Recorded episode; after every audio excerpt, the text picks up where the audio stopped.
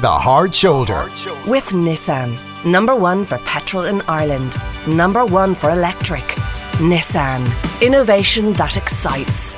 This is News Talk. Well, it's always a pleasure on a Thursday for Tom Dunn to join us to talk about uh, matters musical. First up, take a listen to this on the night that's in it.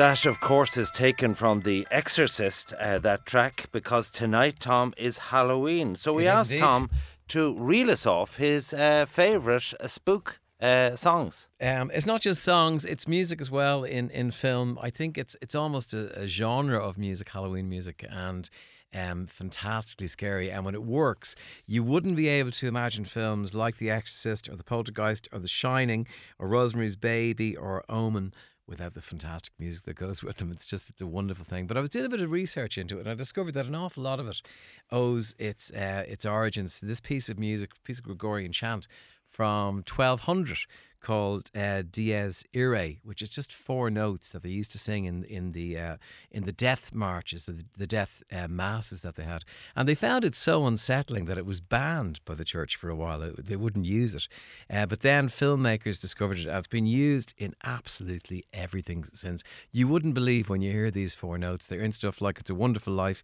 "Close Encounters of the Third Kind," Star Wars, "Lord of the Rings." Indiana Jones, The Omen, The Shining, so many movies. Just these little notes that when you hear them, they're unsettling and they, they get inside your head and they're brilliant. But I think uh, scary music, like in terms of songs, the big one is Thriller. Michael Jackson's Thriller, when it was shown, people didn't sleep after it. I know we look at it now and it all seems a bit silly, jumping out of graves and him doing his dance. Um, but at the time, it was 11 minutes long. People were ringing the BBC to complain about them showing it and, and saying they couldn't sleep afterwards. So it, it's incredible the effect it has. But scary movies is where it's really at. And tonight on the show, I will do a little some of the very best of them, such as, for instance, Wicker Man. Uh, if you remember that set on that kind of fictional island where they burn him at the end, song called Willow song from that is just unforgettable. The Exorcist, probably one of the greatest pieces of music of all time. That's originally Tubular Bells by a man called Mike Oldfield, and it was used in The Exorcist. But since then, you can't distinguish one from the other. It's just, uh, but also Exorcist 2, which was a rubbish film.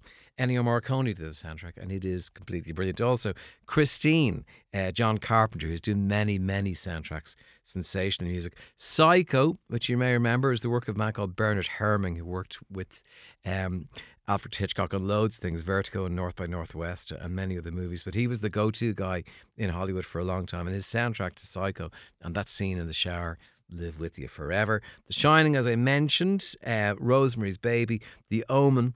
A brilliant piece of music as well. Nosferatu, the old vampire movie, Candyman, and Halloween. John Carpenter again. It's just it's a genre of music, and you couldn't have it without the music. So on nighttime tonight at 10 o'clock? I'll do the very best of the scary movies, both from uh, songs, but mainly uh, soundtracks to movies because they're they're essential. They they bring you right back. They're visceral. They bring you right back to the movie, and they're they're part of what really deeply unsettles you. Next, time we have your album of the week.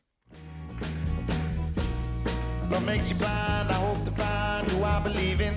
Get back in line, I can't deny myself. Show me the feeling. Ah, you got me wrong. If you don't belong, live in the trouble. Don't hesitate. That was a track, You Ain't the Problem, from Michael uh, Kiwanukas. Yeah, you have just summed up that man's problem in in one sentence. You He- pronounce it. This is the issue. I'm probably mangled. Kiwanuka. He came along in 2013 and he was the BBC Voice of the Year that year. So once you're the BBC Voice of the Year, generally destined for fame. Coldplay were the Voice of the Year back in their day. Um, but the record company started saying, Your name is weird. What's your name all about? Kiwanuka. Who can pronounce that? And he was saying, Well, I'm, I'm from London, but I'm originally, my family are Ugandan and my name is quite a big thing to me. So the album did okay. Uh, and then they started, they, they actually dropped him. They said, No, change your name or we're going to drop you. And they dropped him. So he went ahead with different producers, a guy called Danger Mouse, and did the, finally did the follow up Love and Hate in 2016. And a track from that Cold Little Heart became absolutely massive on a TV show called Big Little Lies. So since then, he's gotten very wrapped up in the idea that he shouldn't change his name and that his identity is a key part of him. So this album is simply called Kiwanuka. And he- he's- influenced people like Curtis Mayfield and Gil, Gil Scott Heron and Kendrick Lamar and people. I think he's really brilliant. I really do. I think outside of his identity and the name and stuff, he has such a way with songs. He has just such an original voice in the world. He's brilliant.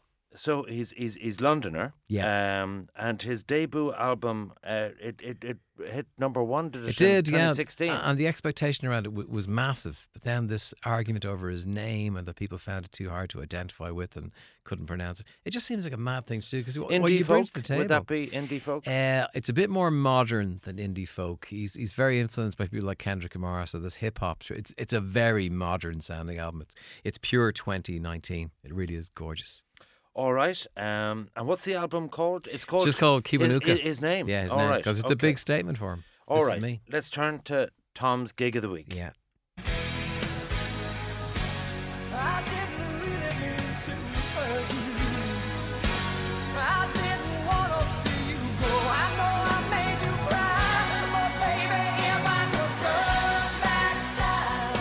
On last week's show, you were putting right our colleagues Yes. in News Talk Breakfast to. How did they describe her? Naf. Naf. Okay.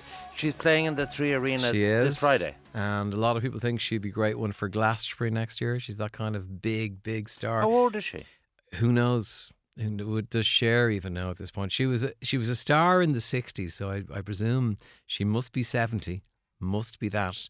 Uh, but she's had so much work done. How many bits are still original? Cher, who knows? But I know you're you're a man who loves the statistics, so I'll give you some of Cher's statistics. 65, I got you, babe, first big number one. Had sold 40 million records by 67. Uh, went solo then. Played Las Vegas from 1980 to 82 on 300 grand a week when she was playing in Vegas. Uh, thereafter, it went into film. Mask, Witches of Eastwick, Moonstruck won an Academy Award for that. In the 90s, that one there, if I could turn back time. Afterwards, Believe, one of the biggest songs of all time. Um, the, the Farewell Tour, 2002 2005, 250 million grossed over that. Um, back into Las Vegas, did three years in Las Vegas for 180 million in 2008, and has won an Academy Award, a Grammy Award, an Emmy Award, and very many more. She is a force of nature. So, And so, so punters who go along the Three Arena this Friday, what can they expect? you can expect hits going back, and that's a really rare thing to do. Number ones from the 60s, the 70s, the 80s, and the 90s, and most recently, she appeared in Mamma Mia and was sensational in Mamma Mia as well. She's she's a real old fashioned trooper entertainer. Had her own comedy show with Sonny, uh, her then partner. And loads of people are saying if you want a headline act at Glastonbury this year that just everybody loves, Cher is the one. And the support acts are Paul Young and Tara Stewart. Yeah, Paul Young. Okay, let's talk about. Uh, th- is it this Friday? It is. This Friday is the actual vinyl festival. Beatlemania. So it's it's Friday, Saturday, Sunday. Yeah, the Vinyl in Festival Dún Laoghaire. in Dún Laoghaire. Full details up on the website www. But there's something about Abbey Road you want to talk about. That is going to be me. On Friday, I will be in the Lexicon giving a one hour uh, talk on Abbey Road and playing tracks from it. I know a lot about it. I've been over to Abbey Road. I've listened to the album in Abbey Road. I've interviewed many, many people around it. It's most one of the Beatles' most loved albums, if not the most loved album.